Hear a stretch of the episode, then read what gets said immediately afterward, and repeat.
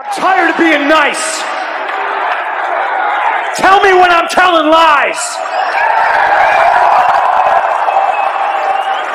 I did all these things and I got here to this place riding a wave, riding the backs of smart, passionate, professional wrestling fans like you. And oh gosh, I never fit in somewhere more in my entire life than I have here in professional wrestling. I love you for it. I love you because you love me. And ladies and gentlemen, welcome to 12 Gauge Uncut. I am your host, the 12 Gauge Rocky Shaw, the next Georgia legend. Today I come to you as a special episode I'm a little tired of pulling punches myself. Today, we're going to have a talk. We're going to have a talk about those people who are trolling the podcast, that hate the podcast, and I'm hurting their feelings.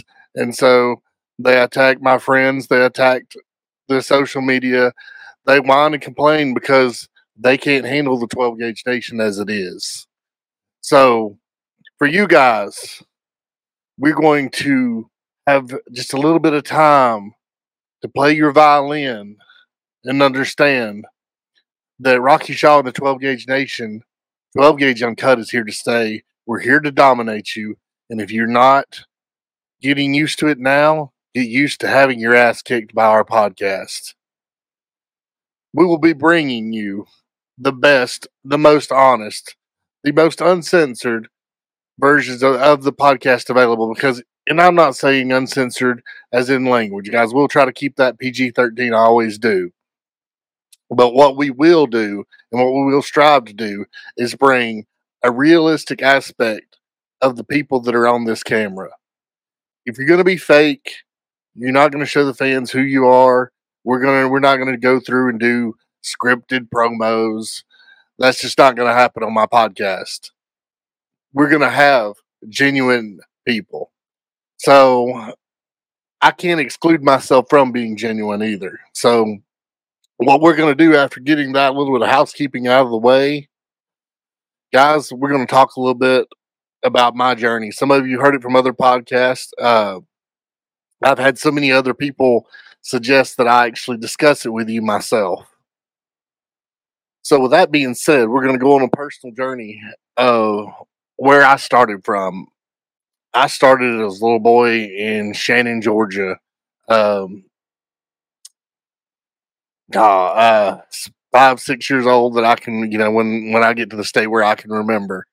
Um, lived in, I guess the, the, the around the pocket, somewhere around there range at one point in time. My mother lived down a long dirt road, which had a history. Um, we had a guy that was completely insane at the time that would chain a stool to his ankles and drag it up and down our porch. And he would, you know, stare in and view and watch my mother feed me, you know, things like that. Guy was served for certifiable nuts. And came to me later, there was a famous case where this same guy picked up a young girl at the end of a, um, bus stop he murdered her in the pockets. Uh, I believe that's if my memory holds. This has been a long time, guys, so bear with me. But that, that I say that just to kind of give you an idea that no silver spoon, no glossy treatment was given to me as a kid. Uh, I come from a very abusive home. Um, my father was actually in prison with Grand Theft Auto when I was born. So my my mother did everything she could to provide for us, and when he actually got out, didn't have a bond with the man, but didn't he was very abusive toward my mother, and which brought out an abusive side of me where you know I was very combative with him. Um, and, and, to be quite honest, uh, there were several times that I promised to end him when I was a little boy. So it was a very volatile situation, which my grandparents eventually pulled me from um, Margaret and Russell Cantrell, those of you, I'll, I'll go ahead and build through. Uh, my grandmother's not with us anymore. Uh, my grandfather still is, and people know him from his hard work ethic around Rome. to this day. Uh, the man never stops. We're talking about the man's 90 something years old at this point and just refuses to sit down and stay still. He got COVID when everybody else got COVID. And as tough as a pine knot, the man pulls through. So, that being said, uh, moving on into life, they raised me up. I come up and he, he took care of the Leadbetter farms, things like that. I, I would get in from school, jump on the back of the truck, you know, when you could still do that, just in the back, me and my cousins, we'd go bell hay with him. Um, he'd drop us somewhere on, on the farm and we would take off. Uh, I'd come back with everything from lizard snakes and turtles, um, you name it. I caught it as a kid. I was that kid that would bring home anything and everything if you go back as far as th- that time frame of I wasn't a very big kid. Uh, I was actually a really small kid. For those of you know me now, you know, I'm 6'2, 235. But at that point in time in life, I wasn't. Um, genuinely a, a small kid. Um, but I had a love for wrestling. I remember watching Sting and um, Lex Luger, Ric Flair, and that excitement. Then that grew when I met Hulk. You know, not met. Excuse me. I, I was a poor kid, so and I never have, but still to this day, met him. But watching Hulk Hogan on TV, amazing. The, you know, a hero was born for me instantly. The bright yellow tights, the fact that he encouraged all the kids that were around him. I mean, ultimate baby face, right? That to this day, I know his his future. He's it's been a little bit tarnished, but uh, happy birthday, Hulk! He just had his seventieth birthday yesterday, so I will congratulate him on that, and everything's done. He's he's human, guys. We are we, we all fall short when we're human. Uh, it, it's it's a big cross to bear to be a role model for everyone. Um, I try to live up to it today for those kids that are fans of mine. It's very important for me to watch what I do, watch what I say, you know, and and lead a good example. When you go through those things as a kid, though, excuse me, what we do makes all the difference in the world to, to what they see. You know, I can name. Uh, I know the kids that come to watch me and that, are, that are, we take pictures with every time. And thank you for your parents and everything that bring you to there uh, to see us. I'm taking on a different role now, which I miss the fact of being ringside as often. Uh, but developing this new role I get to see. Excuse me, one more.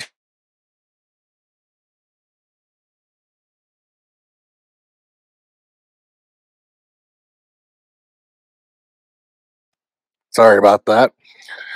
We have developed a new plan, and this is 12 gauge uncut, where I can reach out. I can touch you fans in actually a more intimate way than before. So you kind of get to hear my stories, uh, and I will continue on the path of where I was at. I know I kind of got lost on that, where from that kid following wrestling, that I enjoyed Hulk Hogan. You know, I then the Ultimate Warrior. Man, I can tell you when Ultimate Warrior and Hogan faced each other in the match for the title versus title match. I can't tell you exactly the amount of mixed emotions that I had at that point. They were huge. They were just, I mean, overwhelming to have that attachment to see both these two guys, which were real life superheroes uh, for for a kid, especially for someone who looked for a role model that shaped a lot of his a lot of my morals off of what baby faces did as wrestling. So there, there's a there's a huge thing there.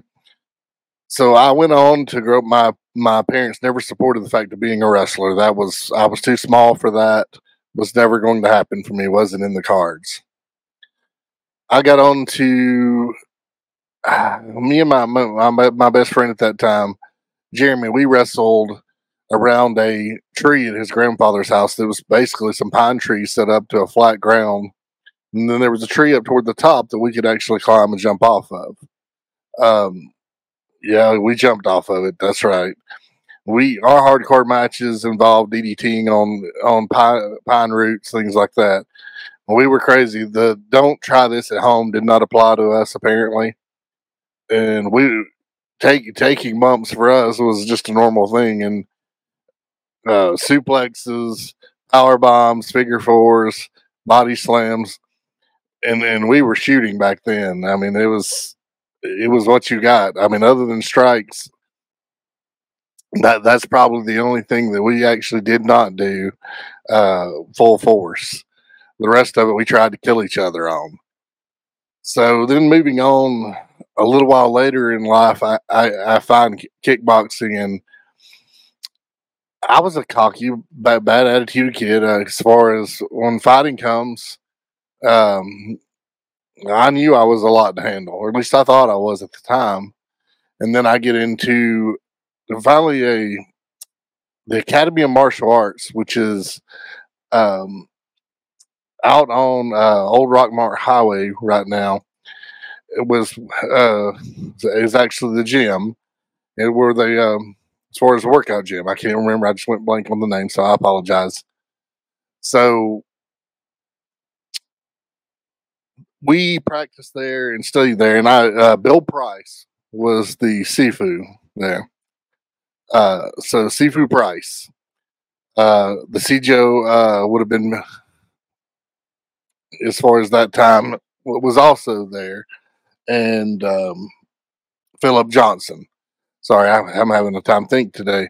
Um, when me and when I first got there, we I meet we talked to him with my grandfather and and so I sign. I the first thing I have to do is sign a release form before a demo. Which you know, as as a kid, I thought nothing about it, and I still wasn't impressed. I've, I've got this guy in front of me that's probably about fifty four years old, and he's going to show me a thing or two about fighting, and this is called, considered a street fight. Now, don't get me wrong. I've I, I have I at that point in time had street fought and whooped black belts in taekwondo.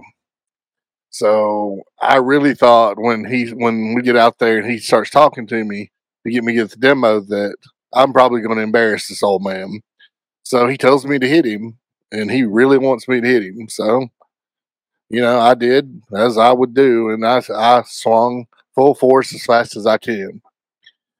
In that amount of time, you know, he had he had tapped my throat, my sternum, and actually I flew over his shoulders into the on the other side of the ground with him holding my apple apples at him. I mean, uh, uh, Adam's apple in his hand in a grasp.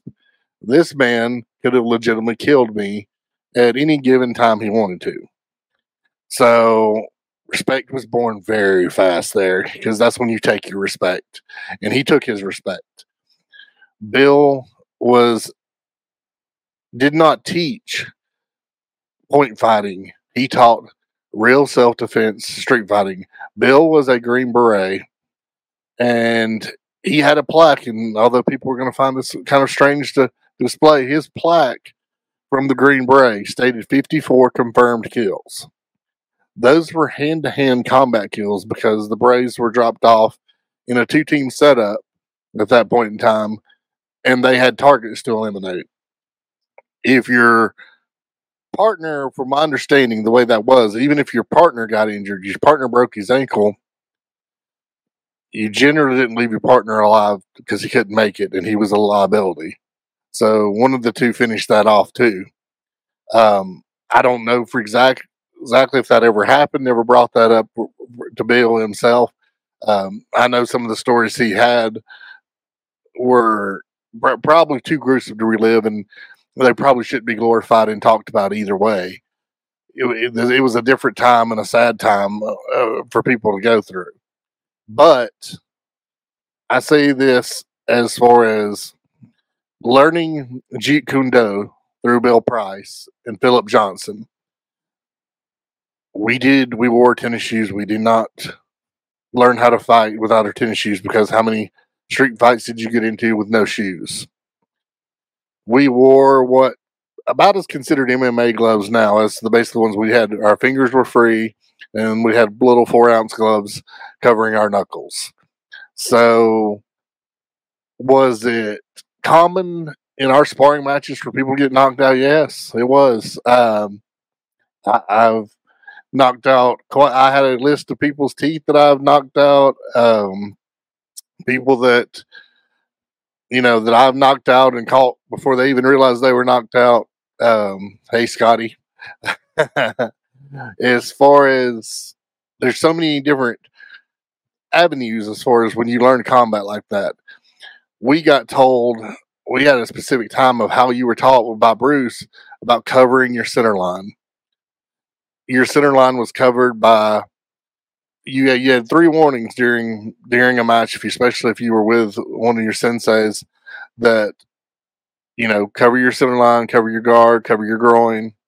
You only got told that three times. The third time was a strikeout, and you got hit in that area as hard as possible. Now, I will tell you quickly you do not get kicked in the groin so hard that you bounce up off the ground, but a few times, and you and usually once is enough for most people to make sure that that never ever happens again. So we didn't have weight classes. Um, I thought big guys, you know, at 300 pounds when I was 165 pounds. Um, I can think of John Reich right now. If he's out there anywhere, big shout out to John Reich. Uh, moved well for a 300 pound man. Um, he probably hit me the hardest that I've ever been hit by anybody and not actually been knocked out was um, took a shot from him right square in back of the head.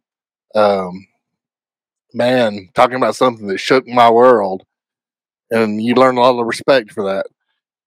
I compensated because I was fast and really strong kicker. I mean, surprise, right? The the the twelve gauge uh, system as far as my kicks was born a long time ago.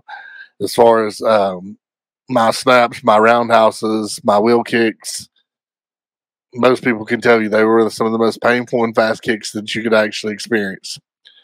Uh, and then I, I had a hell of a jab my jab was uh, my jab was known for knockout power, and so um, I enjoyed my time for in mixed martial arts. Everything as far as um, all the way up until I took a I took serious several serious knee injuries because I, I did do a lot of Muay Thai blocking. So, and for those of you know, that's a kick to like a kicking system that you when someone strikes you with a kick, you strike back with a kick. Well, that's true and good, but a toll it does take on your body. The scar tissue that's been removed out of my knees over time has been quite noticeable. Um, and still, my knees are, you know, I've got a torn meniscus, and you you never really heal a torn meniscus. It's your knees always unstable at that point. But all that being said, I went into so moving on into life from there. It's like everybody else. You get to working. You work hard. I worked at Office Depot in Rome, Georgia, and you know I slaved and worked, tried to, you know, at the time I thought like everybody else, you know, yeah, I get into this, I get into a managed position, I make great money. Not re- not realizing retail was not where I wanted to be, and I, I still have nightmares working retail. Um, I was really good at retail because I was good at multitasking, but I quickly learned no matter what you do in retail, there's no real progression. As soon as the politics change, the management changes, everything that you did or promised disappears overnight. And so I learned that's not where I want to be.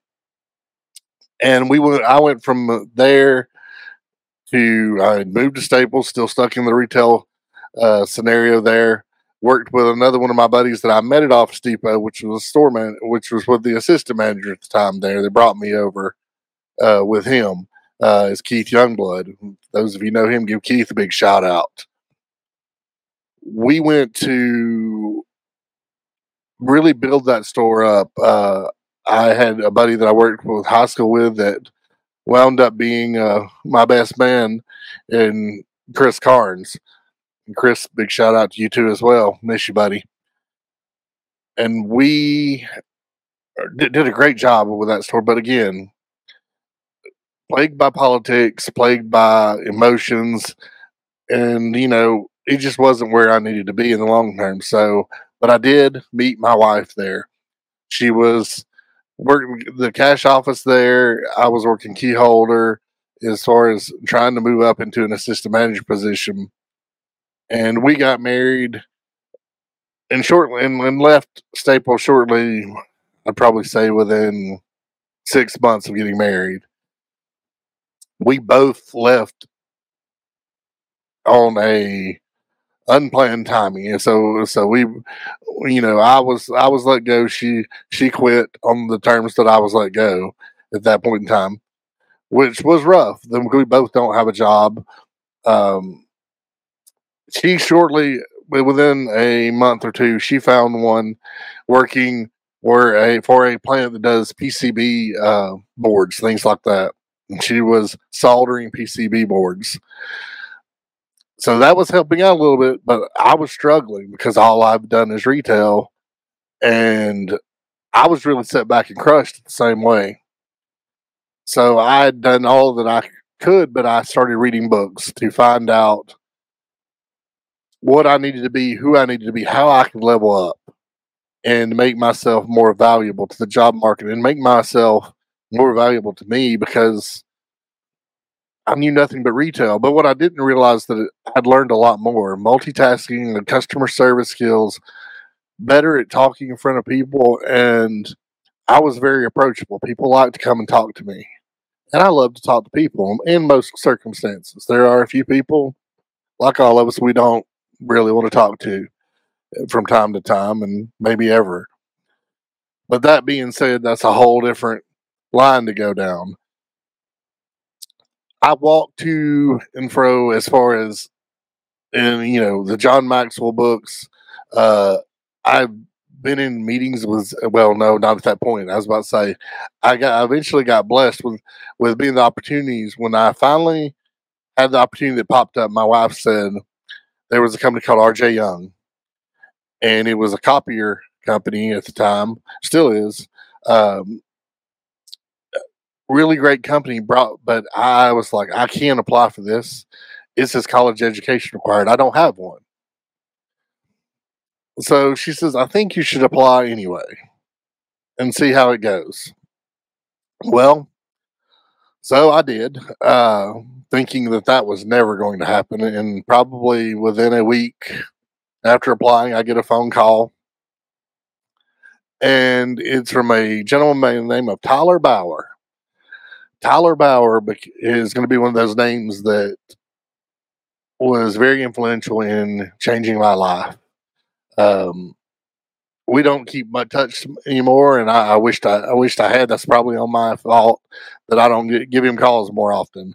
Um, but Tyler Bauer uh, met with me, talked with me, we interviewed, and I, you know, I I had a really good time talking with him. He was very down to earth and no, like he treated me like I had never been sat down and, and talked to in this way he was because he was obviously in a much better position than, than me, but treated me just like I was on the same level playing field as him, which I was. But at that point in time, I didn't believe it, didn't know it.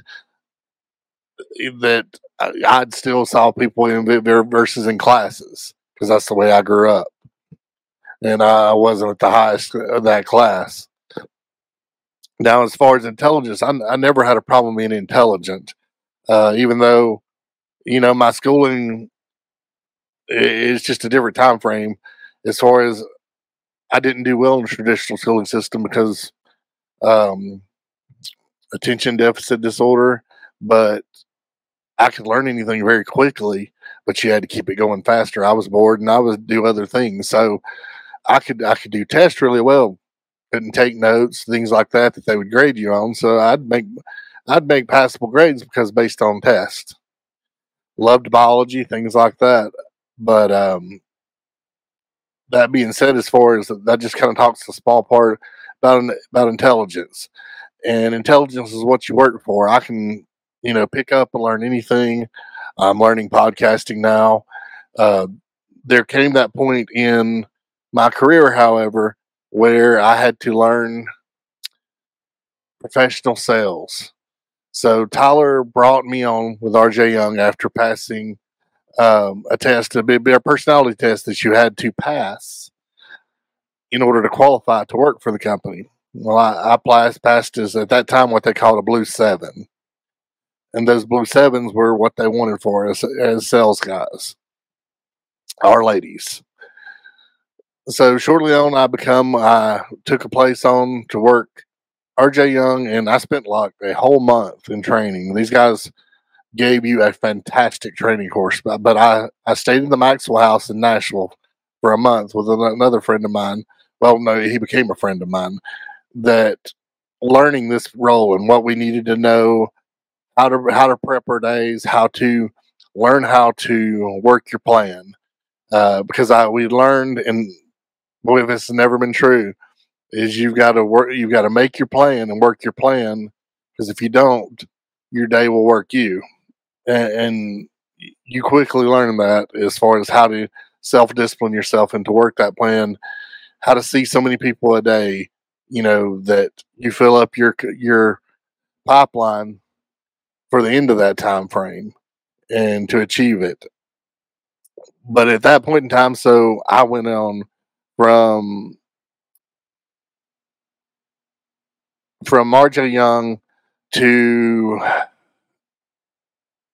at that time I left R and when I did leave RJ Young, and this was somewhere around when Obama came in the and not blaming anyone, but that was when the the economy did a you know an upturn, so nobody was buying stuff, and I for a sales guy that's bad, and so I was really suffering from not making the money that I needed, and then getting behind on quota. So I left RJ Young at that point in time and God, if I can remember, went through a span where uh, Tania was working with DFACS, and that's my wife again. That was as a case manager. She worked there. We had kids. I was I was keeping the kids working at GameStop for a little filler money at the at the end of the nights that she'd come home. Did that for a little while, but you know, there's there's really no real money in there. It was enough to you know, give us some extra spending money throughout the time frame for the, I mean, just a little bit. But no, it was nowhere where we needed to be. Then I went on to work for, um, trying to see if that was, it, was Charter Communications. I worked as outside sales rep for them. Um, was making really good money. Their outside sales program you sold, you know, you sold 10 plans or so of the $99 bundle w- within your month sales month, you could make six, six to eight thousand dollars easy in a month. Um, and I was good at sales, man. So for a while, I was just racking it up here in in around the Cedartown. I was working out of the Cedartown location there, and was racking the sales up then I went. Then I got opportunity to after we had some management shifts there. There was a point where they had a management shift, and everybody actually forgot me that I was getting my paycheck and everything, but nobody even realized I was still in Cedartown. It was like the company just had overlooked me because the guy they brought over in Atlanta to watch over both teams had no idea I was even there. So it it was a really strange like two to three months of me trying to get my work my territory and turn stuff in to people that didn't even know I existed. Uh, so kind of a weird thing, right? You're you're work for a major company and they even forget that you're there. And, you know, you're just picking up your paychecks, and um, that's how that's how that went until uh, moved along, and that they they let me go as uh, well. They brought me on afterwards. For, they convinced me to take on the management position there, which I excelled at into a level that the other teams were not competing well. I was even asked to by the other team managers to slow down because I was going to make the rest of them work too hard if I kept this up. Well, I, I don't work that way, guys. I don't. I don't lower my standards of work and what I can do. Yeah, it just continues to rise. Is the better, and the more I can train these guys to do exactly what I could do. And it was, it was my guys doing the work. They accused me of doing the work for them when these guys were just learning my techniques and they were excelling. Um, had a really, really great uh, team and uh, Damian Shakia, um, Kenny Curtis. Yeah, some of y'all, you know, may know know Kenny Curtis. He's actually Reverend Kenny Curtis up on uh, Bremen. Um, that being said, moving on, let's let's skip on to the life as uh, I took a job with um, JBM, which is the la- the last big job that I had, and JBM was great. Uh, has been a great opportunity for me, and they became like a, a really close family and went through a rough time. Um, shortly after I came on with JBM, I'd probably say within the next year, we started discovering that my wife Tania's kidneys were starting to fail and shut down. She was diagnosed with a hereditary condition called polycystic kidney disease. Now, so PKD, as it became called, was going to be the most devastating challenge of mine and my wife's life at that time because uh, we're conflicted with the fact that there's no way to cure this. It's incurable. What happens is your body's immune system is basically working itself and it makes cysts on your kidneys and they eventually consume your kidneys, both of them. You can't cut them off. They're just going to reappear, but they're going to eventually consume the kidneys and calcify it. And yes, you can live with one kidney, but you can't live without both of them. And they both were declining in function at a very rapid rate. And we have two girls that you know that I'm not ready to raise two girls all by myself, nor do I want to. Um, and so we're faced with how to get through this, and, and it was a devastating blow. Um, I mean, I, I was in a rough spot at that point in time when I was probably, oh man, 240. I was and not in a muscle 240. I was I was a fat boy at that point in time. Um, but at that point in time, we get that information. We hear the the, the long term is dialysis and then death would follow if we did not get a kidney transplant. So that kidney transplant had to happen some way. In my head, I knew that was something that had to happen we went in to survival mode. I turned into a, a, to that next level because I knew I had to be that next level for her, and we both had to. The diet had to change. The food had to change because they won't give a kidney transplant just to anyone. You've got to meet very serious criteria because they look at giving that kidney to someone who can make sure the rest of their body holds up through that time. They don't want to. The end result, if they give a kidney to someone who dies anyway or dies for some other reason, it looks bad on the hospital. Let's be honest. It's, for them, it's about the money. It's not always about the survival. So we know we have to play that game at this point. That she has to be in the optimum health conditions to receive this kidney. Um, then we got to find someone to give the kidney. Some of you remember we went through that uh, asking on Facebook. You know, there was a GoFundMe. We did everything we could. We had several people here in Rome that tried. They did not pass the test of were they compatible with her? No. Um, I wasn't compatible. Plus, I had kidney stones before. If you have kidney stones, you cannot be a transplant uh, option. Moving on to that, her sister tried.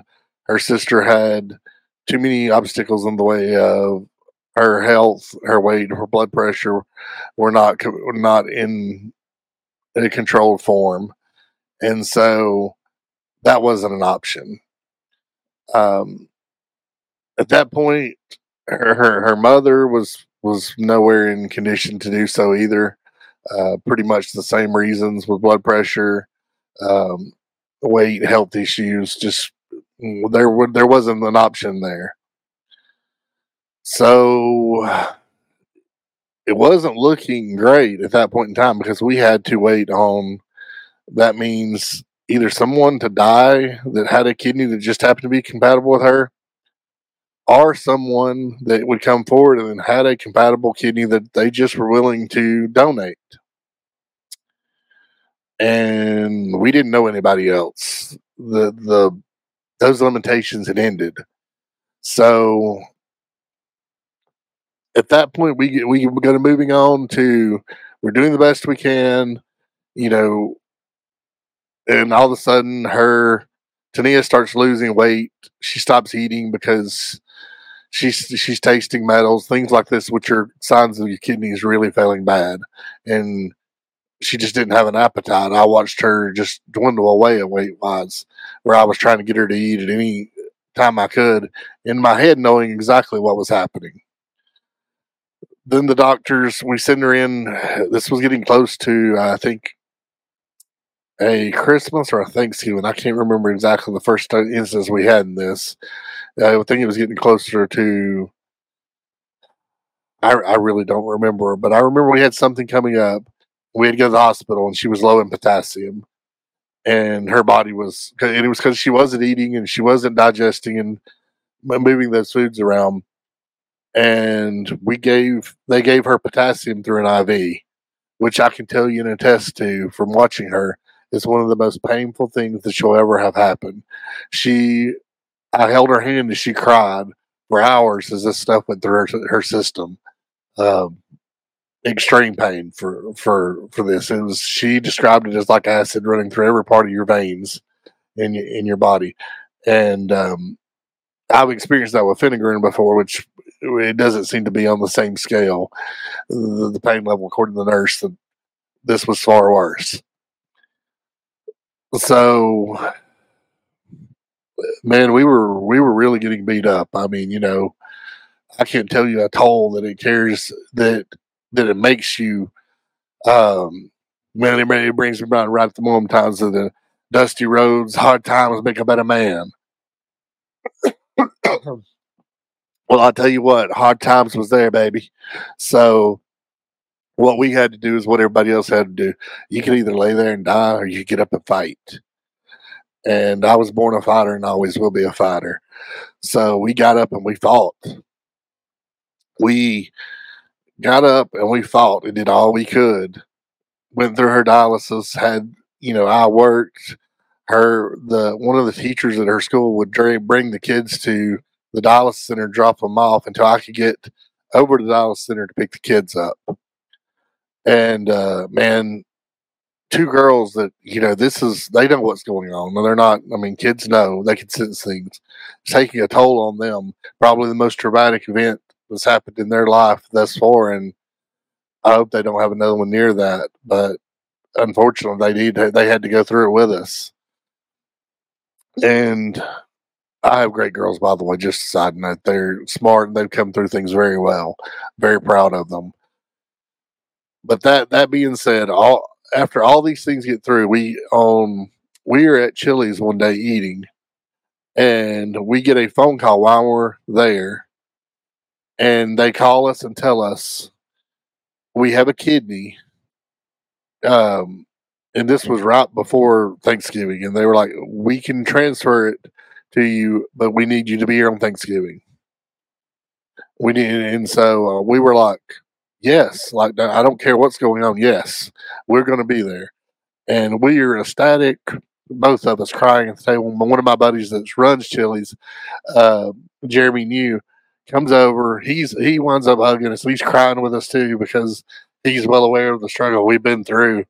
And uh, you know, the man comps our meal, takes care of us because that was such a huge moment in our lives. Um, and I think so in his too at that point because he was there right there with us, experiencing.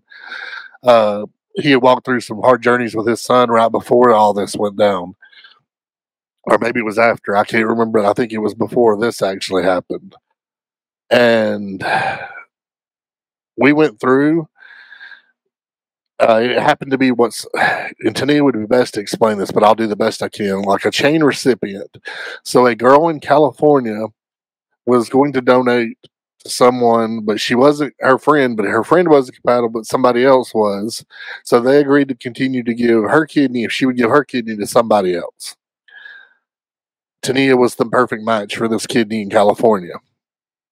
And this is where that the magic happened. And so they they take it out of her flight in flight directly and as they're taking Tania's out and put it put it in and swap it in and out.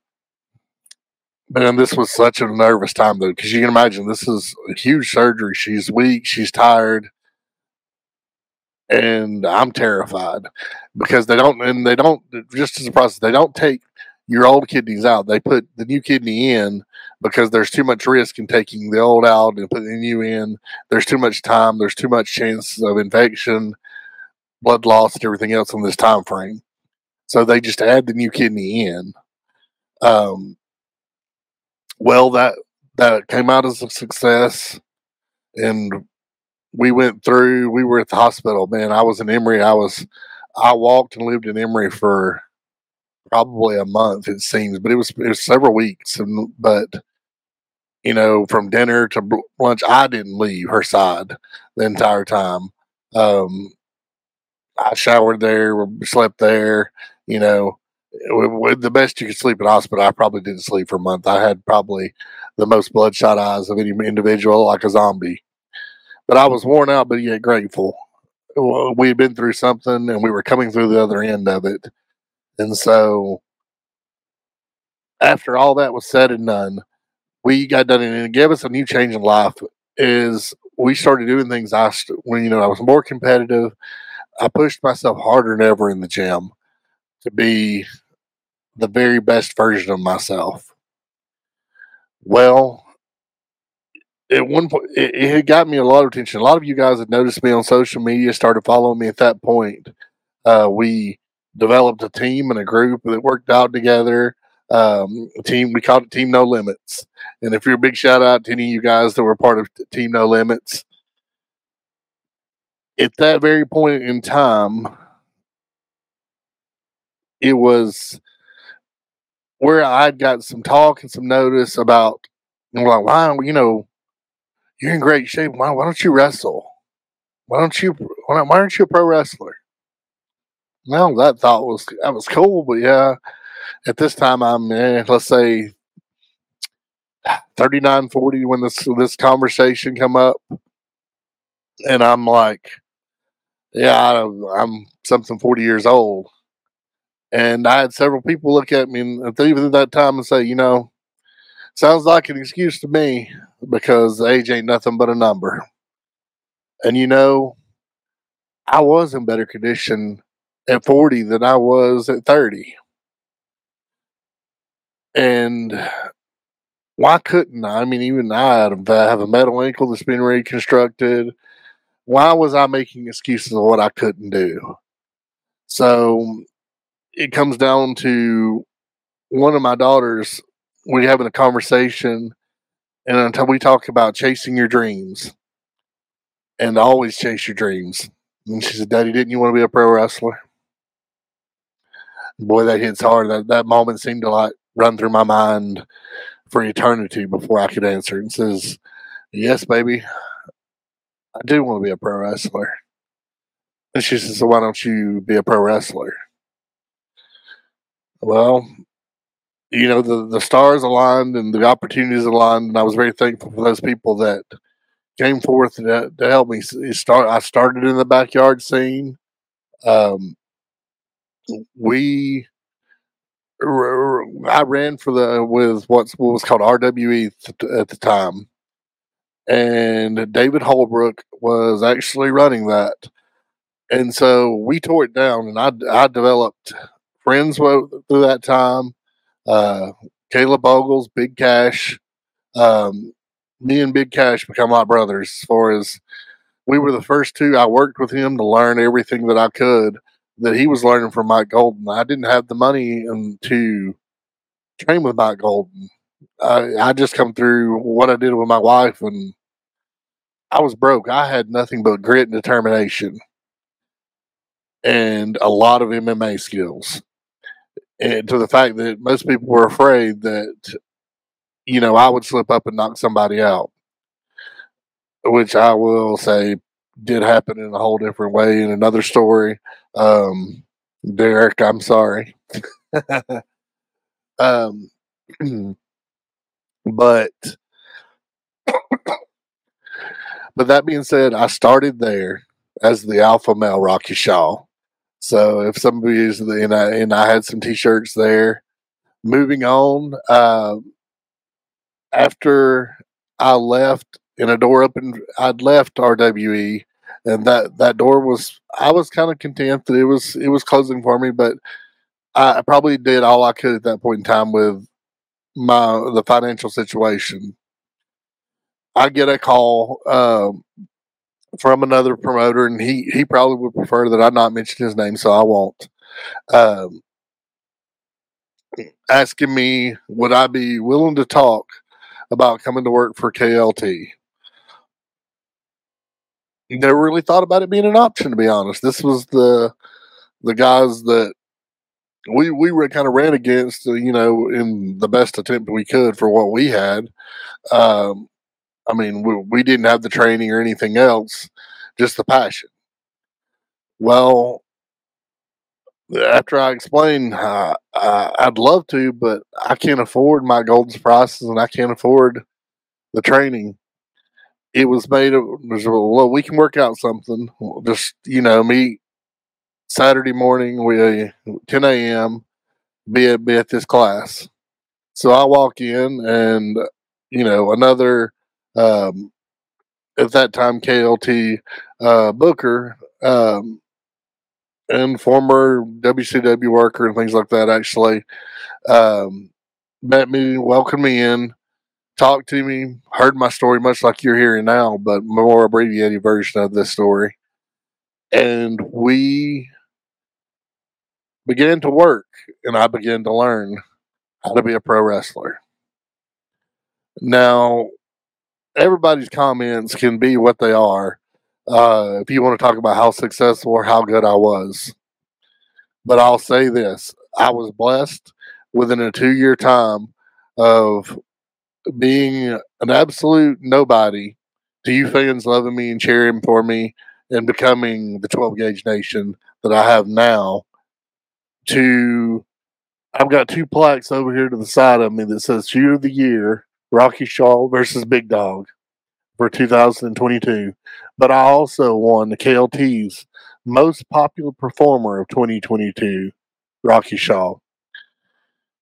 I main evented Superstars in 2022, guys, in a dog cage match, which was a cage match with a metal dog collar around me.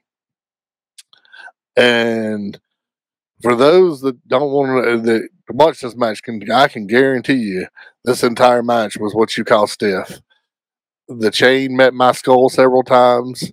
Um, my opponent, my hands was bruised at the end where, you know, they absolutely hurt uh, from pounding Big Dog's skull. It was a brutal match, and I dropped that 12 gauge and got the one, two, three, and that was the night of my life. Even though I took a beat down by the mafia and had, um, you know, 300 pound man standing on my chest by the end of the night that they were just too upset to let us have our moment. So at this point, Rocky Shaw has achieved one goal and was asked to move and, and, and do another. And that, that opportunity at that time uh, came as starting primetime wrestling. Now, that venture didn't get very far into, we let it all the way up until um, I guess the first two or three shows. And, you know, unfortunately, things didn't work out management wise with that uh, between me and them. And it, it, was time for, at that point in time, for me to return home. And Chris Jackson gives me a call and says, Rocky, we want you back at KLT. And I asked at that point in time, I said, is what about what does Ricky Wiggins say? Does Ricky want me back too? Because that that was very important to me. He's Ricky owns and runs that house. So Ricky's wishes were on the top of my priority. And that was a consensus that Ricky, being the man he was, he did want me to come back. Uh, did come back, and I am not in wrestling condition right now because I am standing kind of on a on a waiting list to see how um, I have something called HCM, uh, hypertrophic cardiomyopathy was diagnosed. So I don't have the cardio that I should have in that ring at this point in time. So for the health of me and my opponents right now, we are on a standstill to find out if that can be fixed and if I can return to the ring. I will tell you, they tell me no, you will never return to the ring but I've been told no before. And I'm going to say, I know my body better than anybody else. And if we can get through this, we'll get through this and I will return back to the ring and I'll finish what I started. And everybody will know exactly who the 12 gauge is if you've forgotten at that point in time. But as Rocky Shaw um, current status goes, 12 gauge uncut is my focus. I appreciate you guys' support. Anything that you can do, uh, see my Patreon. Just hitting a like and subscribe on whether it be Apple, Spotify, uh, really helping me grow my YouTube channel. If you could just take that time, I know it seemed like just a small moment of time, but if you can take that little bit of time, likes, comment, because that even a comment looks as engagement. All that really helps me out. Sometimes just nothing else. If I'm having a rough day, it gives me a good smile. See that you guys are out there and talking back to me. But I hope you enjoyed this podcast. This is me laying it all out there on the line. You've heard a story that as personal as I can give you. That's a Rocky Shaw to the 12 Gauge Nation.